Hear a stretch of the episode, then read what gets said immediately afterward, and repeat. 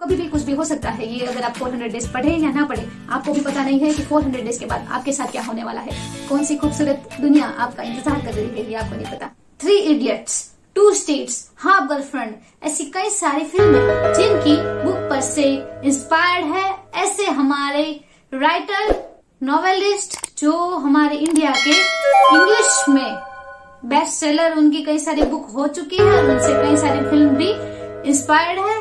सो so, उनकी book one night at the call centre five point some one then uh, one arranged murder girl in the room number 105 then 400 days then one indian girl. तो रुको जरा सबर करो। ऐसी कई सारी पुस्तक जिन्होंने लिख चुकी है और एक डांस शो में भी वो जज रह चुके हैं। ऐसे हमारे राइटर चेतन भगत की अभी की रिसेंट जो पब्लिश बुक है 400 डेज़, उसके बारे में हम बात करेंगे। उसमें से कौन सी कौन सी ऐसी पाँच बातें हैं टॉप फाइव लर्निंग्स उसके बारे में बात करेंगे। So I am doctor Siddhi Dave and you are watching top watching useful things so without further delay हम शुरू करते हैं टॉप फाइव लर्निंग्स तो 400 डेज़ क्यों इस बुक का नाम 400 डेज़ है? सो so, सबसे पहले 400 डेज़ 400 डेज़ अबे जल्दी बोल कल सुबह पनवेल निकलना है। आलिया अरोरा जो कि एक बड़े से बहुत ही पैसे वाले अमीर घर की बहू है। आलिया अरोरा जो कि एक बड़े से बहुत ही पैसे वाले अमीर घर की बहू है उसकी बेटी टीनेजर बेटी सिया अरोरा जो 400 डेज़ तक घर से गुम हो जाती है मिलती नहीं है और फिर 400 डेज़ के बाद वो अपने घर वापस कैसे आती है कैसे मिलती है या मिलती है या भी नहीं भी मिलती। है उसके बारे में पूरी की पूरी नॉवेल है। देखा आपने लापरवाही का नतीजा है। Learning number one what is the learning number one मौन सर्वोत्तम अरे कहना क्या चाहते हो? अब ये किस पॉइंट पॉइंट ऑफ़ व्यू से कहा गया है ये भी आपको समझना होगा। सो so, जो आलिया अरोरा है जो मैंने आपको बताया कि जो एक बड़े अमीर परिवार की बहू है। सो so, उसकी जो सास है आपने कई सारे ऐसा सास बहू वाला रिश्ता वाला सीरियल तो कई सारे देखे होंगे। मणि! क्या कर रही हो? सब्ज़ी बनाने। नहीं बनेगी सब्ज़ी। पोहे बनेंगे। क्या बनेंगे? पोहे। पोहे निकाल। छोटी छोटी बाबतों पर सास और बहू का झगड़ा हो जाता है। झगड़ा हो जाता है। सो so, ये जो झगड़ा है ये आलिया अरोरा और उसकी जो सास है उसके बीच पर भी होता है। कई सारे ऐसे मोमेंट है जहाँ पे दोनों ऐसे ही लड़ते झगड़ते हैं या कोल्ड वॉर भी चलता है। सो so, मज़ा आया। तो लेखक हमें बताते हैं जो मतलब केशव जो हमारा हीरो है जो one girl in the room number 105 में हीरो है फिर वन अरेंज मर्डर में उसका फ्रेंड सौरभ हीरो है फिर इसमें फिर से केशव हीरो है। मतलब ये पूरी नोवेल वहाँ उस नोवेल से ये हीरो चला रहा है केशव। तो केशव है और उसे जो आलिया अरोरा बताती है कि वो ऐसे सिचुएशन को कैसे हैंडल कर पाती है। कोई भी आपको वर्बली एक एट अ सर्टेन लेवल अगर आपको बुलिंग करता है या टीजिंग करता है और उसमें आपका कोई मतलब ऐसा कोई रियली में कोई नुकसान नहीं हो रहा है तो सबसे अच्छा जो आप उसका रिप्लाई दे सकते हैं विथाउट एनी इरिटेशन आप इरिटेट ना होकर उसमें मतलब आप अगर साइलेंट रह जाए या आप उस बात को इग्नोर करें। तो तब आप उस सिचुएशन में अच्छा कर पाएँगे। Whenever someone is bullying you और teasing you or making fun of you at a certain verbal manner, जब आपका कोई नुकसान नहीं होता हो तो आप साइलेंट रह सकते हैं आप उसको इग्नोर कर सकते हैं। सो मौन सर्वोत्तम भाषणम। Never ever had a relationship with your client if if if he is married क्यों नहीं? मैरिड कपल होता है उसमें से कोई भी एक बंदा अगर आप सिंगल हो या मैरिड हो कोई भी अगर आपके पास रिलेशनशिप के लिए आता है तो अंत में at the end of the all the story आपको सिर्फ़ ज़ीरो ही मिलेगा। कुछ भी कुछ भी। हमारा जो केशव है जो girl in the room number 105 से हमारा भोला इनोसेंट केशव अभी भी भोला और इनोसेंट ही है जो मतलब एक लड़की के जो मैरिड लड़की है उसमें उसके प्यार में आ जाता है। खत्म। Bye bye tata goodbye at the end of the story Keshav didn't get anything except broken heart और मेमोरीज के अलावा कुछ भी नहीं मिलेगा वो भी guilty memories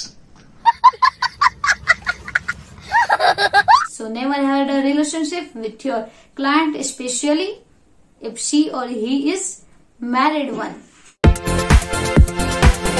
This is the world of social media and especially the teenager ones. अगर आपने कई सारे वेब सीरीज़ देखी हो सकते हैं कि जो टीनेजर का माइंड है, जो सर्किट है ब्रेन के सर्किट वो अलग ही वेरी मॉडर्नाइज वे में चलती है। कई सारे लोगों को अपनी सारी मतलब सारी इंफॉर्मेशन तब के तब ही सोशल मीडिया पर डालनी होती है। इस सज्जन को क्या तकलीफ़ है भाई? क्या तकलीफ़ है इनको? इसके डिसएडवांटेजेस होते हैं क्योंकि यू नेवर नो आप जिनसे बात करते हैं आप जिनसे चैटिंग करते हैं जिससे मैसेज करते हैं आपको पता नहीं है कि उस मोबाइल के पीछे लड़का है या लड़की है शुभ चिंतक है या नहीं है। तूने कि मेरे को ये ना समझा अगर हम घूमने भी चाहें तो तब के तब तब के तब हमें कोई भी स्टोरी या मैं आज यहाँ पर हूँ या having fun with this this and that blah blah तब के तब मतलब तब के तब नहीं करनी चाहिए। एट दैट पॉइंट हमको उस एनवायरनमेंट का आनंद उठाना चाहिए और बाद में अगर बाद में अगर हमको इतना ही सोशल मीडिया पसंद आता हो तो बाद में हम उसको पोस्ट कर सकते। हैं। देवा देवा देवा। तो, तो, तो, मैं तो तेरे को हरामी समझता था। तू तो राम निकला रे देव मानुस निकला रे। पर तब के तब एट दैट पॉइंट मतलब पोस्ट करने से क्या क्या डिसएडवांटेजेस होती है? आपकी इंफॉर्मेशन आप कहाँ पे हो? आप कौन से बात करते हो? आपने क्या पहना है? ये सबको पता लग जाता है जो आपको पोस्ट देखने वाले हैं। और कौन उस इंफॉर्मेशन का कैसा यूज़ करता है ये आप बता नहीं सकते। तू समझा? हाँ। नहीं तू समझा नहीं। इसमें से जो हमें सीख मिलती है कि तब के तब पोस्ट नहीं करनी है। उसके बाद आप कर सकते हैं। और दूसरी ये भी सीख मिलती है कि हमें तब उस एनवायरमेंट को या उस वर्ल्ड को एंजॉय करना चाहिए। मैं तो कुछ और ही समझ रहा था। कभी भी कभी भी किसी पर भी ब्लाइंडली मतलब मतलब आँख बंद करके भरोसा मत करना चाहिए। आपका कितना भी वो खास हो कितना भी आपके नजदीकी परिवार का हो कितना ही फ्रिक्वेंटली आपको मिलता जुलता हो पर नहीं नहीं नहीं, नहीं सारुण के यहाँ कुछ तो गड़बड़ है। किसी पर भी ब्लाइंडली ट्रस्ट नहीं करना चाहिए। किसी की बातों पे आकर वो बंदा सही ही करेगा हमारा वो हमारा शुभ चिंतक ही है ऐसा मानना तो वो आपको आगे जाकर मुसीबत में भिला सकता है। प्रमाण दो मुझे। प्रमाण दो मुझे। कौन आपके बच्चों को किस नज़र से देखता है आपको पता नहीं है। और इस बुक में पेडोफाइल थिंग मतलब दिखाया गया है कि आज के जमाने में क्या क्या होता है। Buddy learning number five what is the learning number five from this book बोलना भी हूँ क्या करी बोल।